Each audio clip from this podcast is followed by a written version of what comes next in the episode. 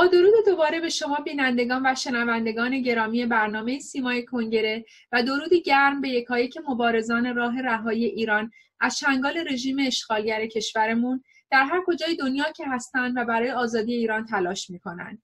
بینندگان و شنوندگان گرامی، این برنامه ضمن پخش زنده از شبکه تلویزیونی پارس همزمان از صفحه فیسبوک کنگره و همچنین رادیو نارمک به نشانی www.radionarmak.com نیز به صورت زنده پخش میشه و پس از پخش زنده این برنامه روی وبسایت تلویزیونی کنگره به نشانی www.iranlc.tv قرار میگیره.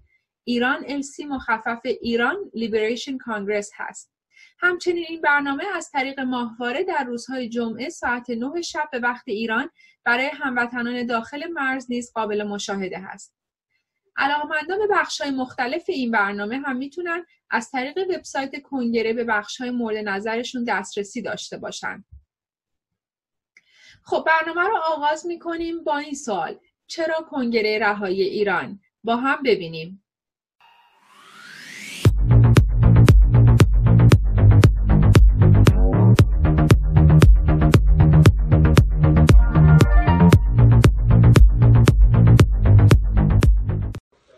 نامم پرویز ظفری است. ایرانیم. یگانگی ایرانیان آرمان من است. میهنم جهان فرهنگ ایرانی است. دلبسته جان و خرد، پرستنده آزادی، راستی، مهر، نیکی و رواداریم. خواستار آبادانی جهانم که زمین ساز نیکبختی آدمیان و دستیابیشان به شادمانی پایدار است. میهن ما روزگار تیره‌ای را می‌گذراند. چیرگی رژیم اهریمنی بر ایران زمین کشور را به پرتگاهی مرگبار نزدیک کرده است. برای گذشتن از این تیرگی اهریمنی باید اندیشه ها را همسو و گام هایمان را هماهنگ کنیم. نخست باید سازمان کارآمدی را سامان دهیم که بتواند ایرانیان پراکنده بر گوی زمین را کنار هم بیاورد تا برای رهایی میهن رایزنی کند. بیگمان درون مایه چنین سازمانی میباید از ارزش‌های خردپذیر فرهنگ ایران و دستاوردهای جهان برخوردار باشد و راه را برای شهریاری یکایک ایرانیان در میهن خویش هموار کند. این دو بایسته ارجمند اینک می توانند در این سازمان فراهم آیند. امیدوارم که میهن پرستان ایرانی با اندیشه های روشن نیروی خود را در رایزنی ها به هم بپیوندند تا کارزار همگروه ما در آوردگاهی به پهنای زمین به پیروزی گراید. درود به تمام هممیهنان عزیزم در سرتاسر جهان، به ویژه هموطنان عزیزم در ایران. من فرهمند کلایه، امروز نوامبر 4 2019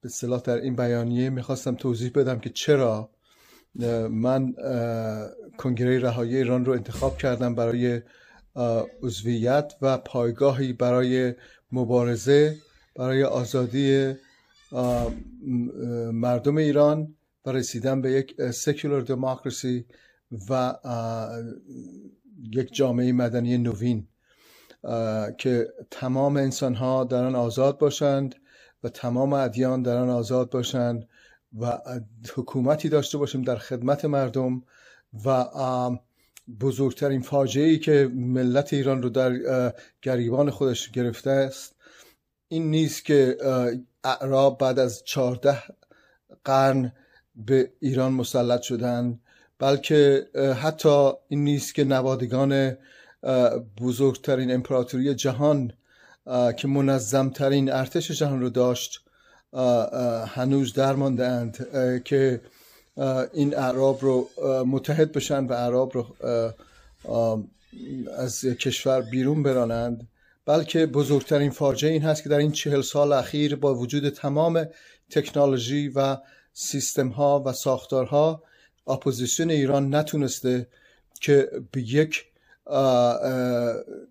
نقطه مشترک برسه به خاطر نداشتن رهبری درست و عدم اتکا به نیروهای پیشرو و آزادیخواه و برجسته و کسانی که در تمام زندگی خودشون به صلاح نشون دادن که عاشق ایران هستند و عاشق آزادی مردمشون، ولی ما همچنان به یک ساختار و نظام متفکر احتیاج داریم که این نیروها رو در یک جا متمرکز بکنیم و برای آزادی ایران.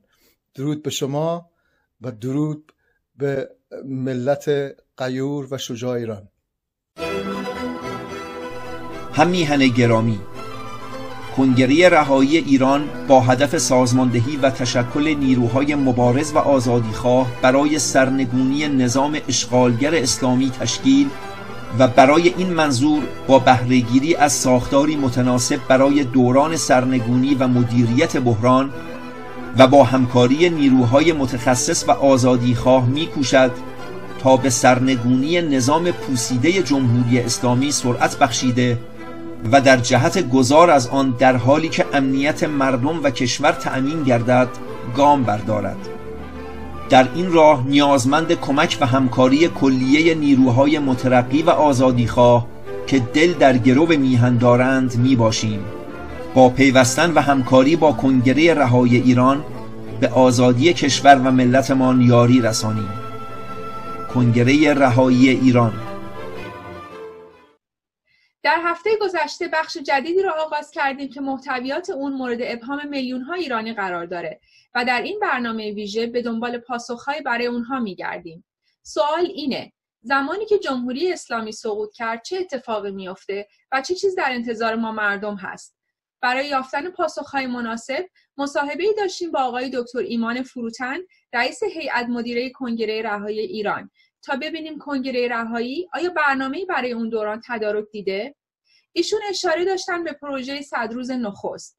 در برنامه قبلی اشاره کوتاه و مقدمه‌ای داشتن بر تاریخچه این پروژه و چون این پروژه از ابعاد بسیار گسترده‌ای برخوردار هست، از ایشون خواستیم تا در هر برنامه حضور پیدا کنن و بخشی از پروژه رو برای بینندگان و شنوندگان ما توضیح بدن.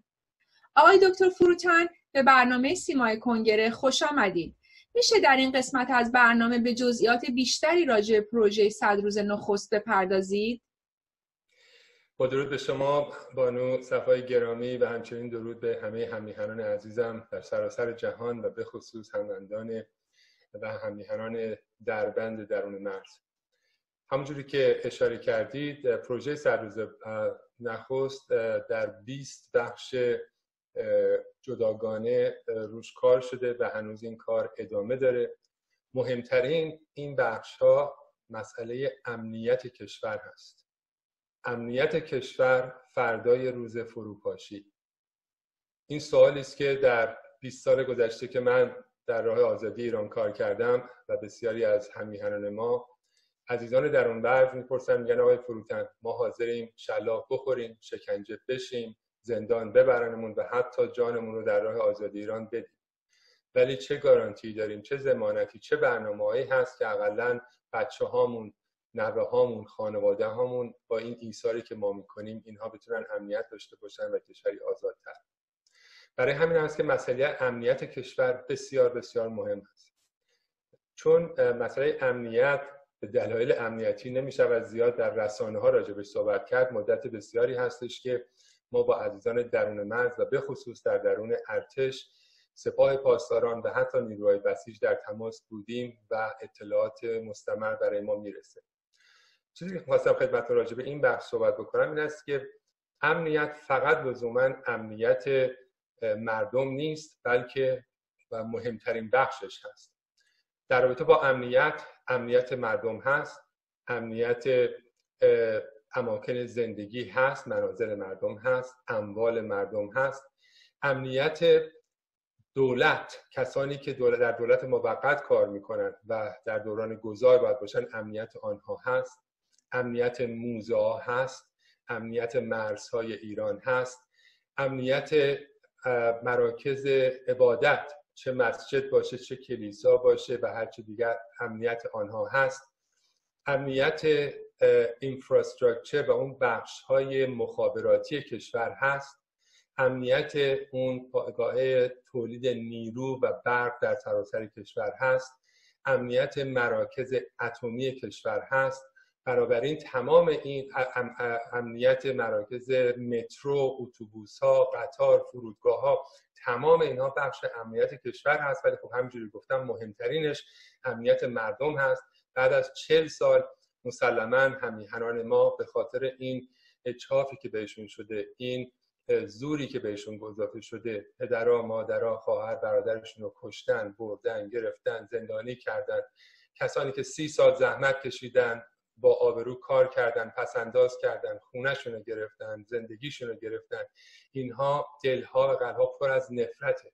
درسته که ایرانی‌ها ما پر از محبت هستیم، ولی اگر ما هر کدوم خودمون جای این عزیزانی بذاریم که خانواده‌هاشون از دست دادن، فردای روز فروپاشی خدا میدونه چه میشه. هر کی میخواد بره دنبال اون کسی رو که بهش ظلم کرده بگیره، حالا یا بزنه یا بکشه یا هر چیز دیگر. پس علاوه بر امنیت، برنامه‌های دیگری هم باید در صد روز نخست باشه، مانند برای مثال جنوب آفریقای جنوبی که اون عفو عمومی بود و یک پروسه چند ساله بود که اجرا شد. حالا اونا رو در برنامه‌های بعد راجعش صحبت می‌کنیم.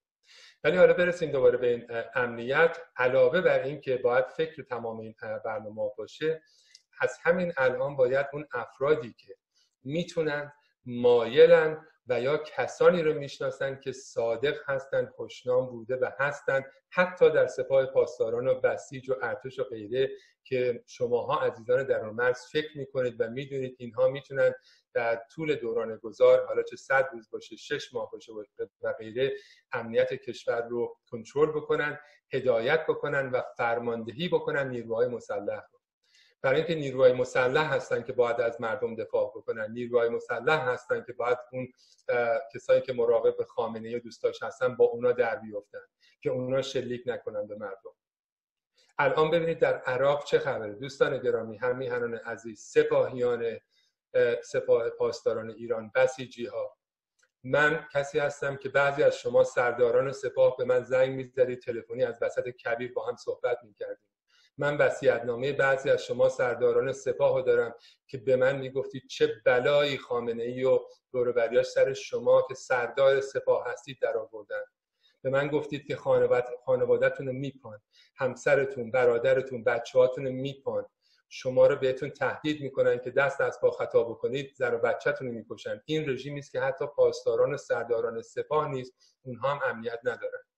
الان زمانی هست که همون جوری که الان میبینید در عراق ارتشیا اومدن، لباساشون و اسلحه‌هاشون رو میذارن و میرن با مردم هستن، همون جوری که در اتفاقاتی که در لبنان داره میفته، اینها کم کم به کشور ما خواهد آمد و الان اومده در مرزهای ایران با عراق و در بخش آذربایجان بسیاری از این چیزها شروع شده، در جنوب ایران شروع شده. پس از شما درخواست میکنیم تا دیر نشده، شما میباید ارتشیان که مدت هاست همین با مردم بودن و به خصوص سپاه یا پاسداران بسیجی ها، اگر دستتون به خون مردم آغشته نبوده، چون باید پس بدید جواب اون کارها رو در آینده در دادگاه‌های عادلانه در کشور، باید شما با مردم باشید و احتمالاً یکی از تنها جایی که میتونید بهش اعتماد بکنید کنگره رهایی ایران هست. هر جوری که میتونید به سایت کنگره تشریف ببرید، ببینید چه افرادی و چه سازمان‌های اونجا هستن. ما در اینجا کسانی نداریم که لزوما زیربنای سپاه پاسداران رو درست کردن و غیره. هر کسی میتونه توبه بکنه، هر کسی میتونه برگرده برای کشورش کار بکنه. ولی اینجا اون جایی هست که ما امیدواریم با برنامه بتونیم در اولین فرصت برنامه‌ای داشته باشیم با مشارکت مردم ایران، برای اینکه شما هستید مردم ایران که شما باید دولت موقت رو درست کنید و ما هر کاری از دستون در میاد برای شما خواهیم کرد و میتونیم که در خارج از کشور صدای شما باشیم. نیروهای مسلح، ارتشیان، سپاه پاسداران، بسیجیان، شما الان هست که باید تصمیم بگیرید کدوم بر هستید. برای خودتون این بیمه رو بخرید که فردای فروپاشی حداقل سند و مدرکی داشته باشید که در این روزها و ماه‌های آخر آمدید و با اپوزیسیون این رژیم خونخوار کار کردید، کمک کردید که این رژیم از پا بیفته. اون زمان هست که میتونید خودتون افتخار بکنید، خانواده‌تون به شما افتخار بکنن که بالاخره شما هم با مردم بودید. از شما برای این درخواست میکنم، از شما سرداران سپاه، از شما بسیجی‌ها، از هر کدوم از شمایی که در نیروهای امنیتی هستی، اونجوری که شما صلاح میدونید و امن هست، طرق مختلف تماس رو دارید، با کنگره رهایی ایران دارید، با سازمان‌های همسو در همگرایی ملی ایرانیان هما دارید، با فامیلا و خانواده‌تون در خارج از کشور سلام علیک می‌کنید، به اونا بگید به ما زنگ بزنن یا بگن اگر که نمی‌خواید خودتون مستقیما. و یک ایمیل مخصوص ما داریم که جدید هم هست، از هفته قبل عوض شده و جدید هست، به نام 100roz@iranlc.org. 100 روز که همون عدد 100 هست، روز roz@iranlc.org، که شما میتونید تمام پیام هاتون از اون طریق بنویسید. حتی اگر ایمیل نمی‌نویسید با یک ایمیل مستعار بفرستید، ولی بگید که چگونه با شما تماس بگیریم، در چه تلگرام، در چه واتساپ، در چه تلفنی. به خصوص که اگر سیم کارت دارید، سیم کارت تلفنتون رو عوض کنید. فقط وقتی با ما تماس میگیرید اون سیم کارت رو بذارید، تماستون رو بگیرید، تلفنتون رو بزنید و بعد اون سیم کارت رو در بیارید که نتونن رد شما رو بگیرن. وقتی که اولین تماس رو با ما گرفتید، شخص خود من و نیروهای امنیتی و مقامات امنیتی که در کنگره با ما کار میکنن با شما تماس خواهیم کرد، اطلاعاتون رو خواهیم گرفت. اگر لازم باشه در مرزهای ایران افرادی هستن از کنگره رهایی ایران که ما میتونیم که از طریق اونها نیز با شما تماس داشته باشیم و شما اطلاعاتون رو بدید. چه نوع اطلاعاتی ما لازم دارید؟ یک، بفرمایید که به نظر شما در این روزهای آخر و فردای فروپاشی، برای مثال پاسداران و سپاه بسیج در کدوم سازوکارهای دیگه نظامی میتونن که ادغام بشن، برای اینکه بسیاری از اینا باید برن بیرون. حراست‌هایی که هست در دولت و اداره ها، اون چه بشه؟ چه افرادی رو فکر میکنید آدم‌های خوبی هستن و به درد چه کاری میخورن؟ ما بسیار از این اطلاعات رو داریم، ولی امیدواریم که شما نیز اطلاعات محرمانه و امن به ما برسونید. با شما در تماس خواهیم بود. آزادی نزدیک است، آزادی کشورمون نزدیک است. همیهنان عزیز، شما کمتر از عراقی‌ها و لبنانی‌ها نیستید. البته این نظامی که روبرو هستید بسیار بدتر از اونها هست، ولی یادتون نره که چگونه صدام حسین تو روشن شوروی قبلی به همه فروپاشی کردن. زمان فروشی ملاها و این نظام ولایت فقیه هستش که مافیایی که از بین خواهد رفت. بازم متشکرم که به حرفای من گوش دادید. در برنامه‌های دیگر با هم در رابطه با بخش‌های دیگر پروژه سدریز نخست صحبت خواهیم کرد. آقای دکتر فروتن گرامی، ممنون از اینکه در برنامه سیمای کنگره شرکت کردید و امیدوارم این بحث رو با هم در جلسات بعد ادامه بدیم و با توضیحاتتون بینندگان و شنوندگان ما را از ابعاد این پروژه آگاه کنید. در اینجا بدرود میگم به شما و ازتون خداحافظی میکنم تا برنامه بعد. همکاری و عضویت شما در کنگره رهایی ایران یعنی مسئولیت پذیری و دوری از بی‌تفاوتی، تغییر در کیفیت مبارزات، شتاب بخشی به آزادی کشورمان و میراثی برای آینده فرزندان ایران است. همکاری و کمک‌های کوچک شما نتیجه‌ای بزرگ خواهد داشت. هر یک از ما در برابر کشور و مردم خود مسئولیم. کنگره رهایی ایران. بینندگان و شنوندگان گرامی، گروه تولید ویدیو کلیپی دیگر رو تدارک دیدن که با هم می‌بینیم. با ما باشید.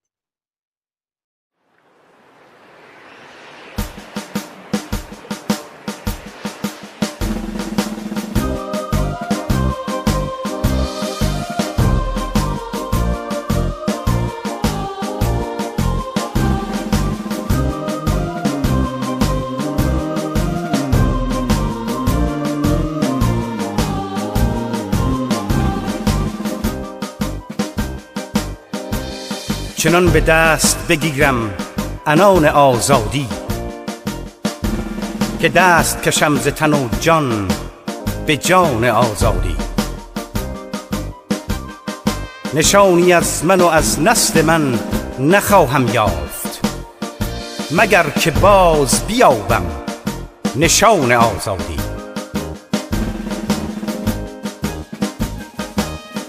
قسم به قطره خونی که عاشقانه چکی، همان طلب کنم از دشمنان آزادی. به خون خویش نوشتند نام خود بر خاک، به خون خویش نوشتند نام خود بر خاک. چنین بود روش عاشقان آزادی. به گوش خود سخن حاکمان پناه مده، سخن خوش است به گوش از زبان آزادی. هزار هزار ببویم غبار پایش را، هزار هزار ببوسم دهان آزادی.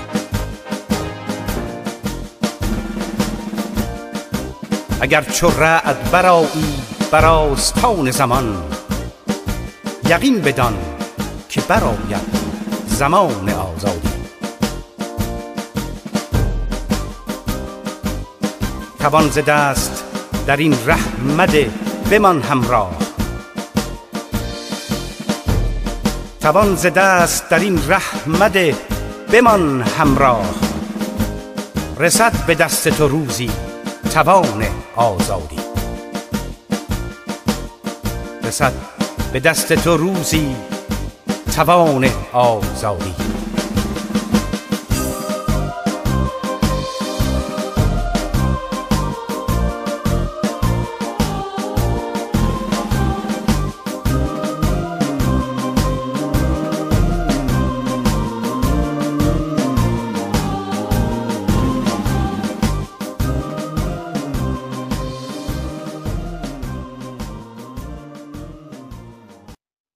سپاس و درود به شاعر خوب کشورمون آقای مسعود آذر برای سروده های این چنین زیبا و حماسی.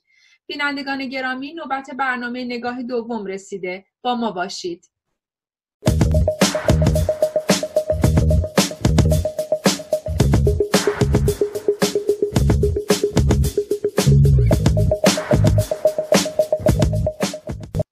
بینندگان و شنوندگان گرامی، در 2 هفته گذشته آقای سامه وندی که در برنامه شاهنامه و فرهنگ پارسی برنامه اجرا می‌کردند، این هفته به دلیل مشکلات شخصی نتونستن که در ضبط برنامه با ما باشن، ولی طی تماسی ایشون قول دادن که از هفته آینده برنامهشون رو ادامه خواهند داد. از این رو دنبال کنندگان برنامه ایشون پوزش ما رو پذیرا باشن تا هفته آینده که برنامه ایشون دوباره آغاز میشه شکیبا باشید. این قسمت از برنامه به خانم شیوا مقدم اختصاص داره. در برنامه‌های قبلی ایشون به نقش و اهمیت فراگیری زبان مادری پرداختن و در این قسمت که آخرین قسمت از برنامه ایشون هست، به صحبت‌های خودشون ادامه میدن. برنامه رو با هم می‌بینیم. با درود به بینندگان و شنوندگان عزیز. خیلی خوشحالم که یک بار دیگه این امکان رو دارم که با شما صحبت بکنم. امروز در آخرین نشست گفتگو در مورد زبان‌های مادری و زبان مشترک دوست دارم خیلی کوتاه گفتگو بکنم در مورد نظریه یک زبانشناس کانادایی آلمانی الاصل به نام پروفسور یورگن مایسر. ایشون به مدت 30 سال در دانشگاه کالگری کانادا روی زبانها کار کردن و در واقع بر روی مبحث دو زبانه و چند زبانه. موضوعی که ایشون مطرح کردن خیلی جالبه برای به ویژه کشورهای قدیمی مثل کشور ما که تاریخ خیلی کهن دارن. ایشون میگن که چند زبانه بودن در واقع از دوران بسیار کهن تمدن بشر آغاز شده. یک موضوع جدید نیست که مربوط به دوران مدرن باشه یا مربوط به سده‌های متأخر باشه. ایشون این رو اینطور بررسی میکنن که میگن از زمانی که علم زبانشناسی و باستانشناسی این موقعیت رو به ما دادن که سنگ نوشته‌های باستانی رو رمزگشایی بکنن، ما متوجه شدیم که این نوشته‌ها که مربوط به زمانهای قبل از میلاد مسیح هستن به چند زبان تدوین شدن و ما میتونیم این تصور رو بکنیم واقعا که تاریخ شفاهی چند زبانه بودن هم میتونه خیلی خیلی قدیمی تر از این نوشته ها باشه. من اینجا توجه شما رو جلب میکنم به دو سنگ نوشته باستانی، یکی سنگ نوشته معروف به سنگ روزتا که مربوط به مصر باستان هست که حدوداً 200 سال قبل از میلاد مسیح نوشته شده و دیگری سنگ نوشته مربوط به بستون در کرمانشاه ایران که قدیمی ترین بخشش برمیگرده به حدود 150 سال پیش از میلاد مسیح. هر دوی این سنگ نوشته کهن به 3 زبان نوشته شدن که در بیستون ما میدونیم که به زبان فارسی باستان، ایلامی و اکدی نوشته شدن. این نشون میده که به هر حال از صدهای خیلی خیلی دور این چند زبانه بودن همیشه مطرح بوده. جناب یورگن مایسر ادامه میدن به این صورت که کسی که به چند زبان سخن میگه از قدرت بیشتر مغز خودش استفاده میکنه تا اونهایی که تک زبانه هستن و ادامه میده میگه که ممکنه یه بچه‌ای که چند زبانه هست از در مواردی از کلمات کمتری استفاده کنه، ولی چیزی که مشخصه اینه که او در یک زمان میتونه 2 برابر یک تک زبانه چیز یاد بگیره. و ما نباید فراموش بکنیم که هر زبانی در واقع یک در به یک دنیای جدیده، به یک تجربه جدید، دانش، بینش جدید و هیچ کس نمیتونه این انکار بکنه که بینش و آگاهی و درک از جهان دور و بر همیشه میتونه با یک زبان جدید گسترش بیشتری پیدا بکنه. پروفسور مایسر ادامه میده و تشریح میکنه که توی این جهان 7.5 میلیارد افراد بشر به 7,000 زبان صحبت میکنن و بیشترین تراکم زبانها در قاره آفریقا، آسیا و جزایر اقیانوس آرام هستند. در این حال میبینیم که در یک جغرافیا میتونه در یک محدوده جغرافیایی یا در یک کشور چندین زبان وجود داره. در کشورهای قدیمی در قاره آسیا و آفریقا و همچنین غیر از زبانها گویشها و در واقع لهجه های مختلف هم وجود دارن. یک صحبت هست از رئیس فدراسیون زبانهای ملی اروپا پروفسور دکتر گهارد شتیکل که توی یه مصاحبه یک صحبت خیلی جالب میکنه. میگه در مورد زبانهای اروپایی، میگه اروپا منابع زیرزمینی غنی نداره، اما ثروت اروپا به فرهنگ غنی اون و به ویژه گوناگونی زبانهای اون هستش.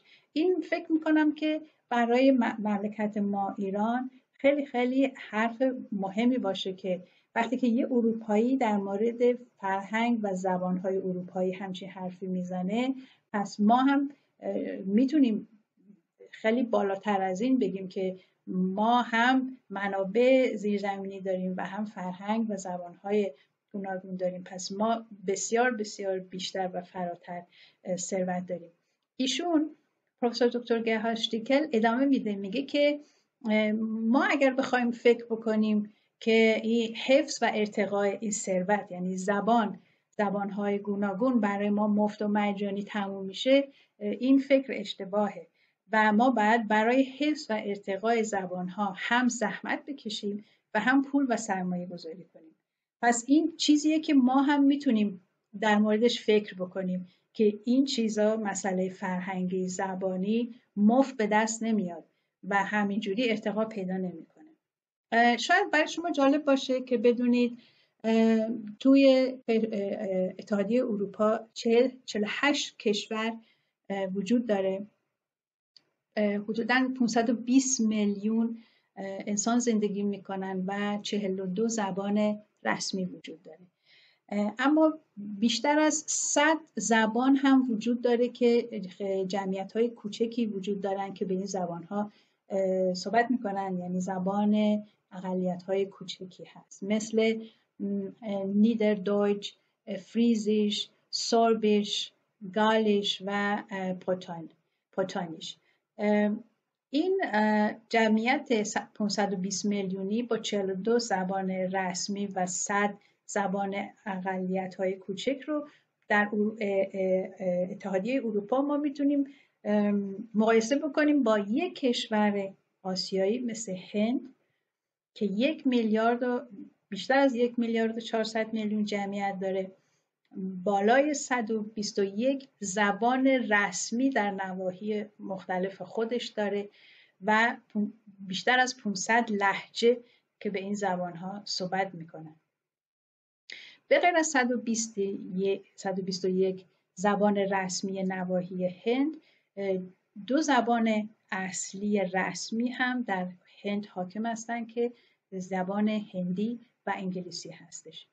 البته بیشتر جمعیت هند، تقریباً 80% جمعیت هند، یعنی 78%، به 3 زبان بزرگ صحبت میکنن که بنگالی، اردو و هندو هستش.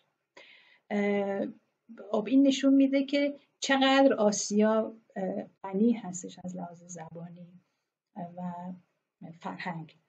من اینجا چون وقتم داره کم کم تموم میشه، میخوام یه جمع‌بندی بکنم از این 4 نشستی که داشتم در خدمت شما بودم، از نتایج تحقیقات زبانشناسا و متخصصین علوم تعلیم و تربیت، که اینها نتیجه تحقیقات این بوده که زبانها حقیقتاً منبع لایزال برای پویایی و پیشرفت تمدن‌های بشری بوده و هستند.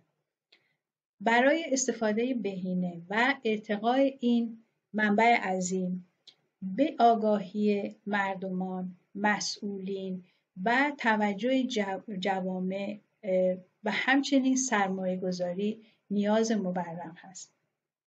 ما باید برای پیشرفت کشور و خوشبختی تک تک خودمون منابع و توانایی‌های فرهنگ خودمون رو در بیاریم.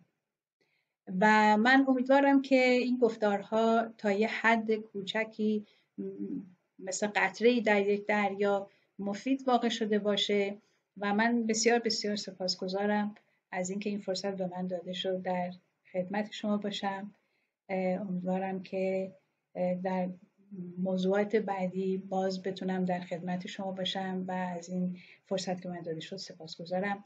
پاینده و پیروز باشیم. قابل توجه سازمان‌ها، احزاب و تشکل‌های سیاسی مخالف جمهوری اسلامی حاکم بر ایران در راستای سرنگونی رژیم اشغالگر جمهوری اسلامی در ایران و حاکمیت نظام سیاسی بر اساس خواست ملت که شکل آن با رأی اکثریت مردم تعیین خواهد گردید، هما از کلیه تشکل‌های سیاسی که در پی حذف کلیت نظام جمهوری اسلامی میباشند و به یکپارچگی و حفظ تمامیت ارضی ایران، پرچم سرنگ مزین به شیر خورشید، تعیین نظام سیاسی آینده با رأی اکثریت مردم و برقراری دموکراسی بر اساس منشور حقوق بشر سازمان ملل متحد باورمند و پایوند میباشند، دعوت مینماید تا برای همبستگی و تقویت جبهه مبارزه با نظام حاکم بر ایران با حفظ استقلال سازمانی خود به هما بپیوندند. برای کسب اطلاعات بیشتر لطفاً به سایت www.homa-iran.com مراجعه نمایید. همگرایی ملی ایرانیان، هما.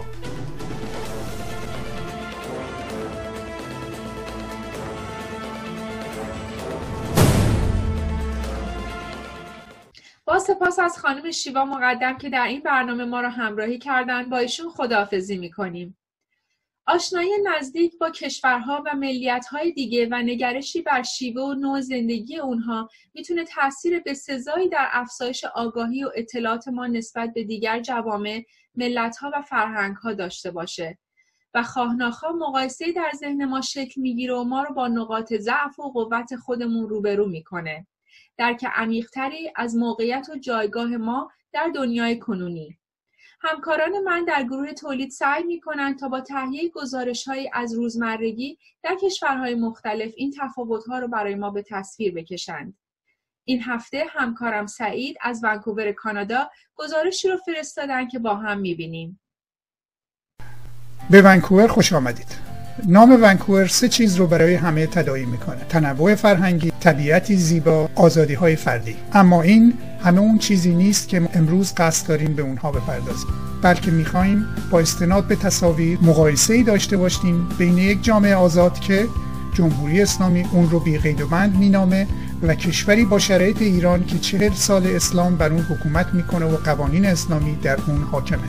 ابتدا به سراغ خود شهر میریم، شهری که در طول سالهای گذشته از منظر استانداردهای بین‌المللی همیشه جزو 10 شهر امن و برتر دنیا بوده.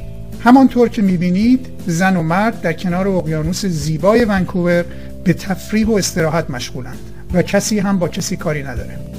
اوریان بودن دیگران هم برای کسی اهمیت نداره.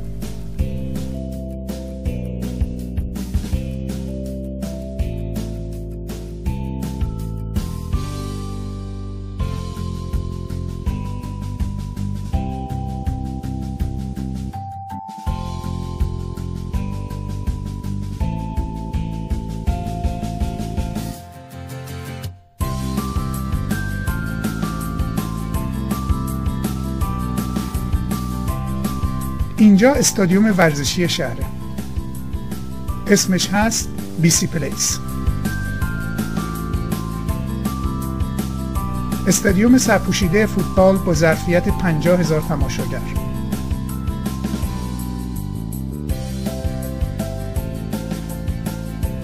دختر و پسر، پیر و جوان، حق لذت بردن و هیجان ناشی از یک بازی پرشور رو به یک اندازه دارند. 50,000 زن و مرد و دختر و پسر با هم زیر یک سقف، ولی هیچ اتفاق ناگواری رخ نمیده. پلیس ونکوور در گشت‌زنی شبانه به یک درامپیس برمیخوره. منتظر میشیم تا ببینیم که پلیس ونکوور چطور با مشت و لگد به جون این بیچاره میفته و درامش رو به جرم سد معبر با لگد خورد میکنه.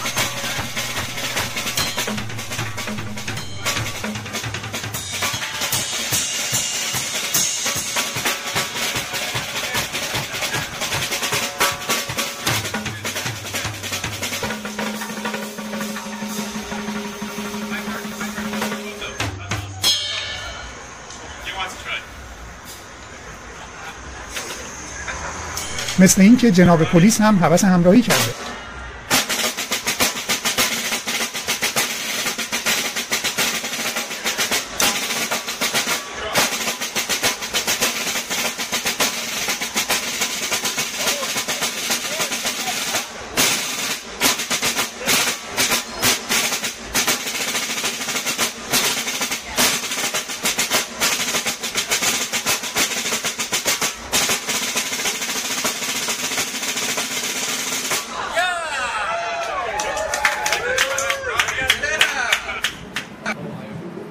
در مرکز شهر پلیس یک اتومبیل رو به طور نمادین در کنار جاده پارک کرده تا مردم بدونن که قانون در شهر حضور داره، حتی اگر پلیس در اونجا نباشه، و یادداشت‌های مردم رو روی ماشین پلیس ببینید. این یادداشت از سوی ایرانی هست که نوشته ایرانی‌ها شما را خیلی دوست دارن. این یادداشت از طرف کل اهالی ونکوور نوشته شده و از پلیس سپاسگزاری کرده.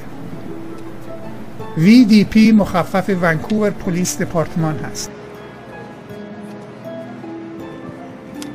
آیا پلیس و نیروهای انتظامی ایران هم این عشق و علاقه مردمی رو همراه خودشون دارند؟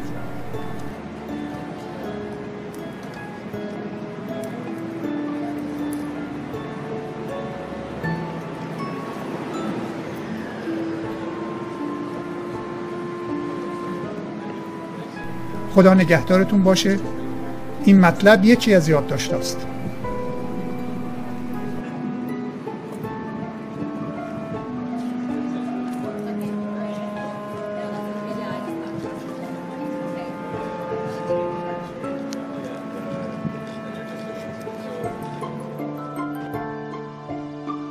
سری میزنیم به یک کلوپ ساحلی که جوان‌ها اینجا جمع میشن برای تفریح و موزیک و رقص و نوشیدن مشروبات عربی.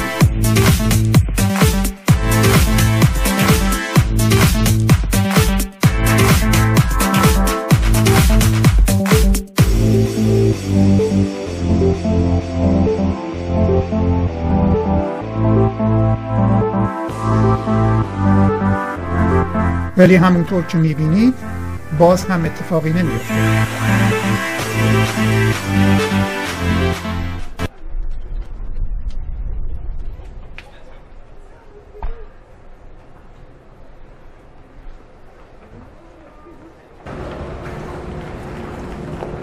این آقایی که ملاحظه میفرمایید جاستین ترودو، شخص اول مملکته.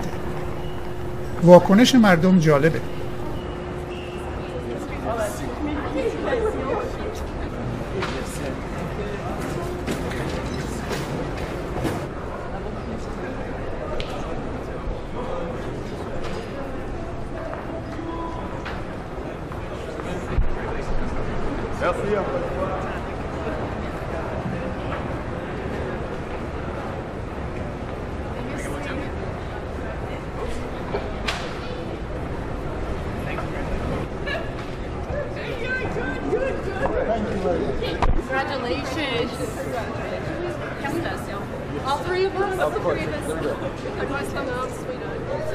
ایشون برای ایرانی‌های مقیم کانادا هم به مناسبت فرارسیدن نوروز پیام تبریک دادند و البته باز هم خواهند داد.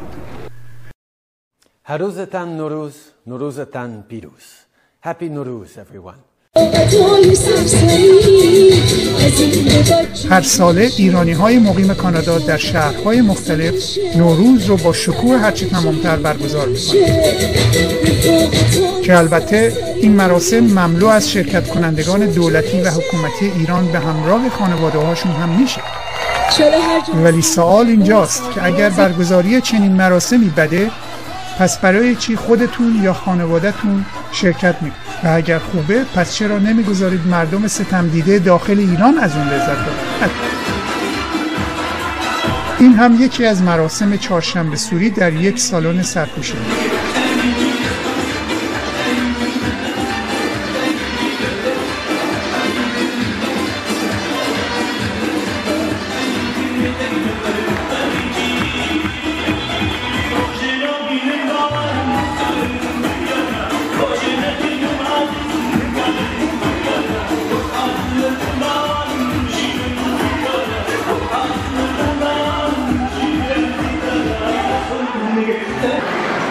چهارشنبه سوری و همه شما عزیزان مبارک باشه. عید نوروز در پیش، عید نوروز هم پیشاپیش حضور تک شما عزیزان تبریک و شادباش عرض می‌کنم. و این هم مراسم در فضای آزاد که مردم به طور منظم در صف میستن و یکی یکی از روی آتیش به نوبت میپرند. وقتی نظم ایرانی ها رو در این گونه مراسم میبینید، بیشک شگفت زده میشید که چقدر به قوانین احترام میگذارن.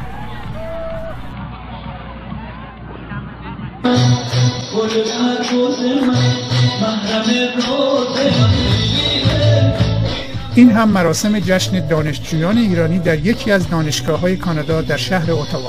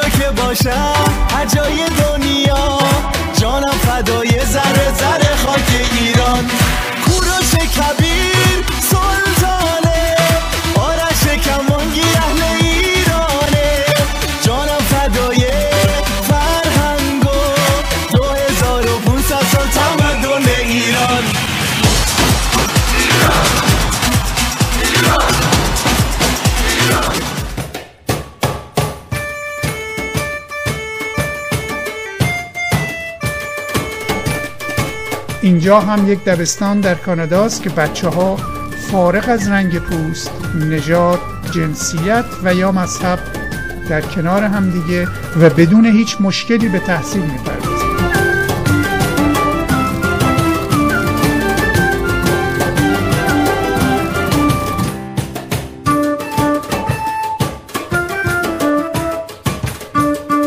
همزیستی مسالمت‌آمیز، چیزی که برای بچه‌ها بسیار عادیه.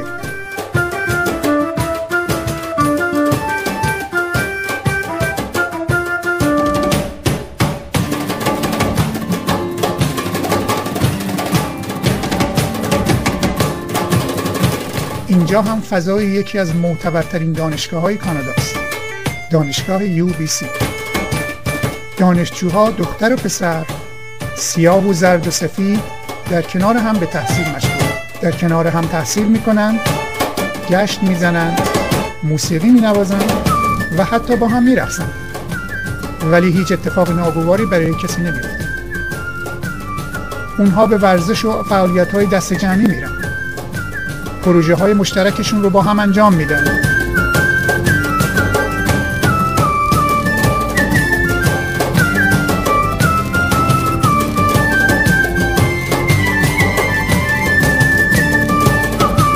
و دوستی هاشون رو عمیق‌تر می‌کنه.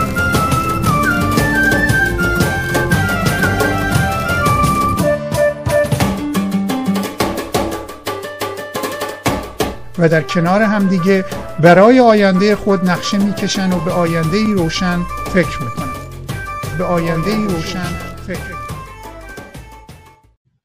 بینندگان و شنوندگان گرامی، در اینجا برنامه ما به پایان میرسه. صمیمانه از شما سپاسگزاریم که به تماشای این برنامه نشستید. نقطه نظرات شما برای پیشرفت کار ما اهمیت ویژه‌ای داره. از این رو تقاضا می‌کنیم ما رو با نظرات خودتون یاری کنید. شما میتونید از طریق ایمیل info@iranlc.tv با ما در ارتباط باشید. با سپاسی دوباره تا دیداری دیگر، خرد یارتان.